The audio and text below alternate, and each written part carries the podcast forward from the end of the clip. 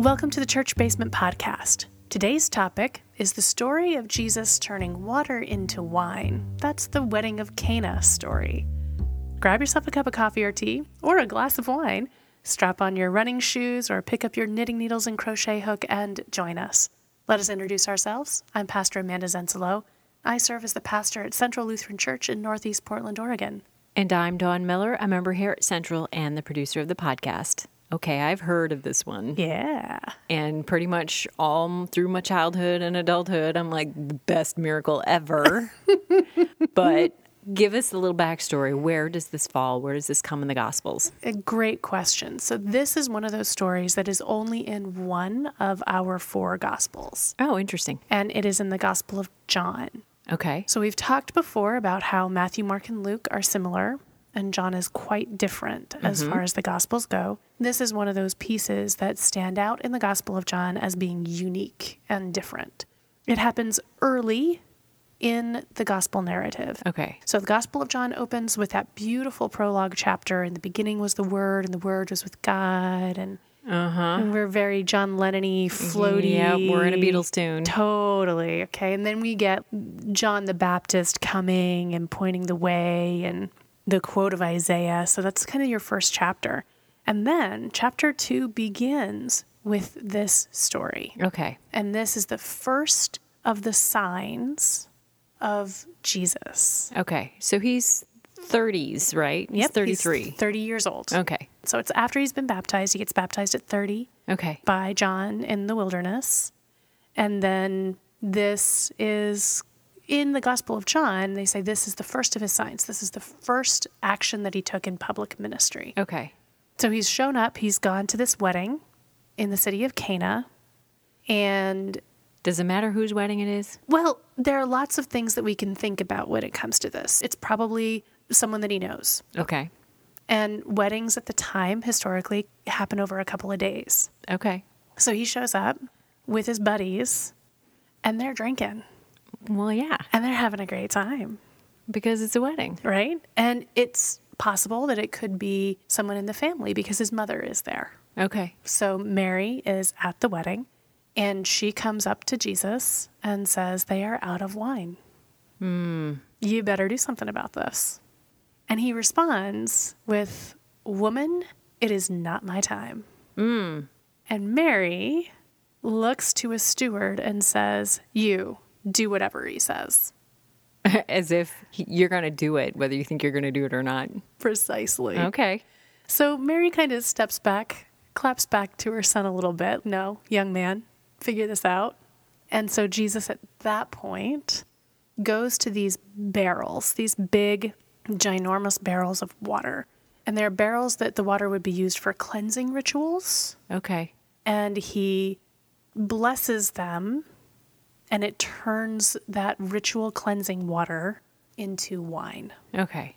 So not just that he went to some fountain and magically the water now is flowing as wine. Right. No, these are big barrels of water. He said, take these barrels, fill them with water, and then serve it. And it became wine. Nice. So there's so much that can be unpacked about this particular story. We can unpack the idea, you know, did Jesus bring a bunch of friends that drank out the wine because they're a little bit of a drunkard? So he felt responsible for replenishing. or his mom said you are responsible for replenishing, Sure. replenishing right we don't know that but there's things you can think about but the unique part of this that people often pick up on is that then what happens is they serve this wine the wine steward serves this mm-hmm. wine out to the guests and the response is to the host family most people serve the best wine at the beginning of the celebration Well, sure, when you can actually taste it. Exactly. And then when all the people are drunk, you pull out the worst. Mm-hmm. But you have saved the best for last. This is the best wine that has ever been created. This is the most flavorful. And what a gift and what a unique celebration. What a unique thing that you have done. And this twist of the goodness coming at the end of the big celebration is one of those pieces that's noted. The other thing that's noted about this story is that the servants know exactly where the wine came from. Are they the only ones? Mm-hmm. So the host doesn't even know. He just went, well, I guess I'm good. probably sloshed, right? Sure. so, but the servants are all aware of where this wine comes from. Interesting.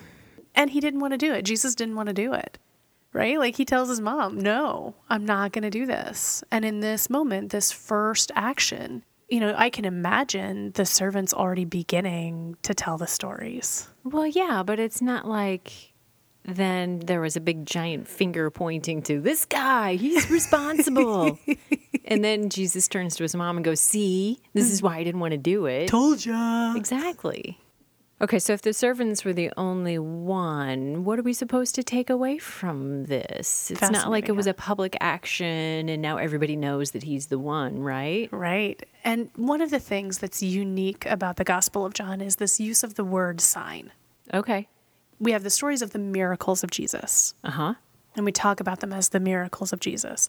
John talks about them as the signs of the coming kingdom. So he doesn't actually use the word miracle? He does, May. but not Not on that all way. Of, not in this setting, and not in a, several other settings that people would think of as a miracle. This matters because the Gospel of John is constantly about pointing to. Okay. I've preached about this before, and I've talked about how, like, when you see a billboard sign on the freeway for Burger King, you don't pull off the freeway, climb up to the billboard, and try to eat the hamburger that's on the No, billboard. not so much. Right, because it's a sign that is pointing you to the drive through, right? It's pointing you to the restaurant. And when you get to the restaurant, you don't try to actually eat the menu, right? Because the menu is a sign that points you to what you're actually looking for, which is the food, the sustenance that you're trying to seek. And so a sign is not something that is an end in and of itself. Even though you might receive something that you need from it, you might receive information or you might receive some kind of fulfillment from that sign. What you're actually looking for is beyond that sign. You still need to go to it and you still need to receive it. And so the miracles are not called miracles in the Gospel of John, they are signs Okay. because they're pointing to something greater. It's not just that there was enough wine so that there wasn't public humiliation of this couple. It's not just that there was enough wine so the party could continue.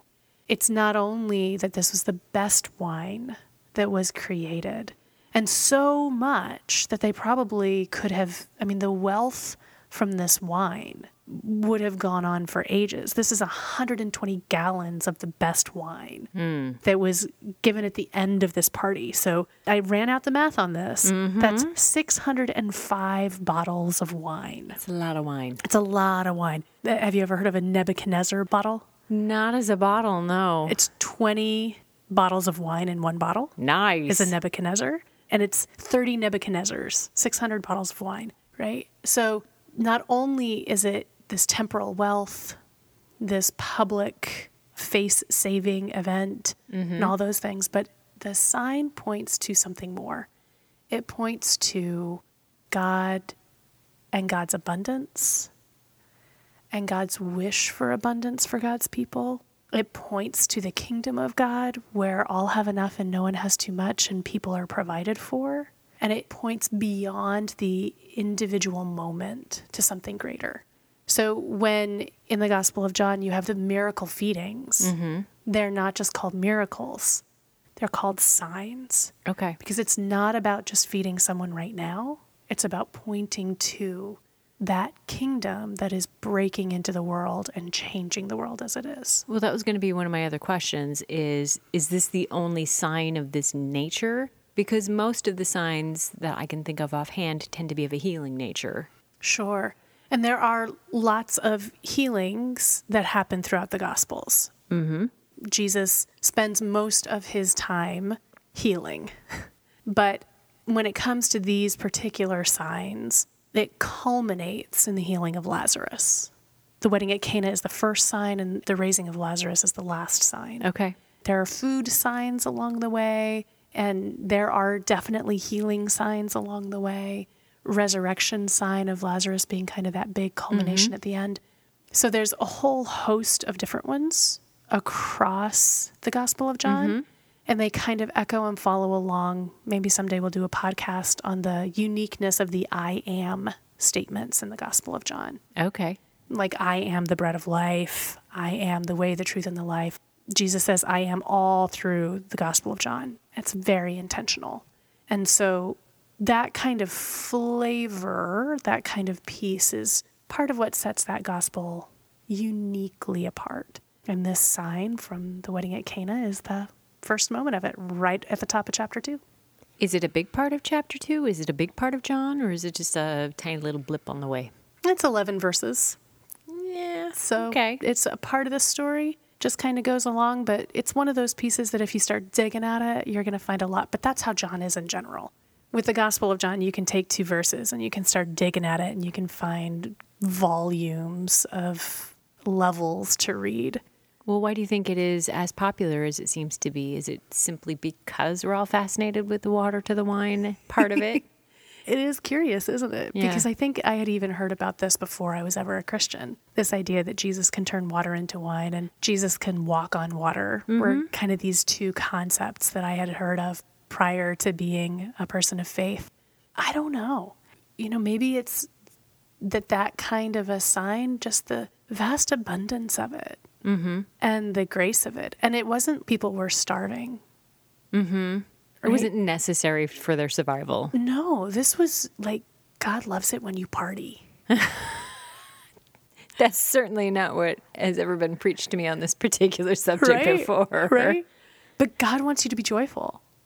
Mm, God, mm-hmm. God enjoys a good party and a good glass of wine. Mm-hmm. And that abundance and that richness, it feels kind of, you know, in North American Christianity, where we've been so affected by the puritanical culture and those So kinds of pieces, so pious, and the mm-hmm. you know, North American piety is such a big deal. To know, like, Jesus was like party hard and probably his buddies drank up a lot of the wine that was expected. So he supplied some more. You know, his mom made sure he stepped it up. Mm-hmm. I don't know. I think it's a beautiful story. There's lots to unpack in it. That's for sure. Okay, then my last question to you is Do you like to preach on it, or is it one of those where it's harder and harder to unpack every time? I think it gets harder to unpack because, you know, this comes around in the lectionary quite a bit. This will be coming up in the next week or so here. It's very helpful to have gotten the degree that I did. Sure. because this has a great metaphor to it, right? You can take the wine and you can unpack it. That's how I know what a Nebuchadnezzar of wine is. Mm-hmm. And I have some colleagues who have flat out brought a Nebuchadnezzar of wine in Nice. for the day and poured glasses of wine for people. There's something very visceral and something very tangible about this particular text that could be fun to preach on. I don't know that I could source a Nebuchadnezzar of wine in time, nor do I know that we need to spend that much money on wine for a sermon, but it's a great idea, right? It's just a great visual. Mm-hmm. But yet again, you have to get past that. The wine is not the story you got to look beyond the sign. And I don't know if people are tired of hearing me preach that about the Gospel of John yet or not. I don't think so. I mean, I think anytime you can tease a little something else out of it, because it's one of those that comes around often enough, like the prodigal son or the good Samaritan. It's like, oh, can there even be any new nugget that comes out of this? And I'm always fascinated when there is. Yeah, it's astonishing when stories actually hold up and keep speaking, keep whispering. Mm-hmm. Give it space and time. You can unpack the whole situation between and the conversation between Jesus and his mom right there. Mm-hmm. Because the word that he uses for his mom is diminutive and dismissive. Oh, He doesn't use like, Mom, really? Do I have to do this? He uses like, Woman, what are you doing? And he's really kind of a bit of a rude jerk. So it's one of the many moments where we see women standing up to Jesus, who is absolutely still a first century Palestinian male. Mm-hmm. And while he interacts with women, which is huge in and of itself, that kind of tension of being rude first before he admits to and sees and values their humanity. yeah, because at 30, he should know better. Right. Well, but he's acting perfectly appropriately culturally, Even towards his mom. even towards his mom. Okay. Right? Like he his reaction is not uncalled for. within the culture, what's amazing is that he follows through by doing the right thing, mm-hmm. by listening to her and by valuing her perspective and taking action. That's what's unique about Jesus. He's not a modern feminist, right? He's just not. He's a product of his own culture. Mm-hmm. But what marks him as being able to be seen in a feminist light is that he does take the step that is beyond what would be the common cultural time and he listens to the women after he dismisses them. Do you think the whole comment about it's not my time, do you think then that this story is there to push the narrative forward or would there be no other way to jump into and now we're on the road and he's teaching and he's miracles and all this other stuff Isn't that a great question? I don't know. It certainly is a fascinating narrative device. that his mom forced the issue Yeah. with that, a miracle That something kind of forced it to mm-hmm. happen. But it's not in any of the other gospels. True. So, you know, the curiosity around why did it show up and yeah, there's lots to ponder, lots to play with in the text. So, who knows? I have no idea how good the sermon will be, but we'll hear the story again. Sounds good. Well, thank you, Pastor Amanda, for taking the time to help us learn a little more about turning water into wine. I look forward to sitting down with you another week on another topic. As do I. And thank you all for joining us. We would love to hear from you. You could leave us a review at iTunes or reach out to us at podcast at centralportland.org. We'd always love to hear your thoughts back on Facebook, so feel free to reach out. In the meantime, until we are back in your ears again, remember, God loves you, no matter what.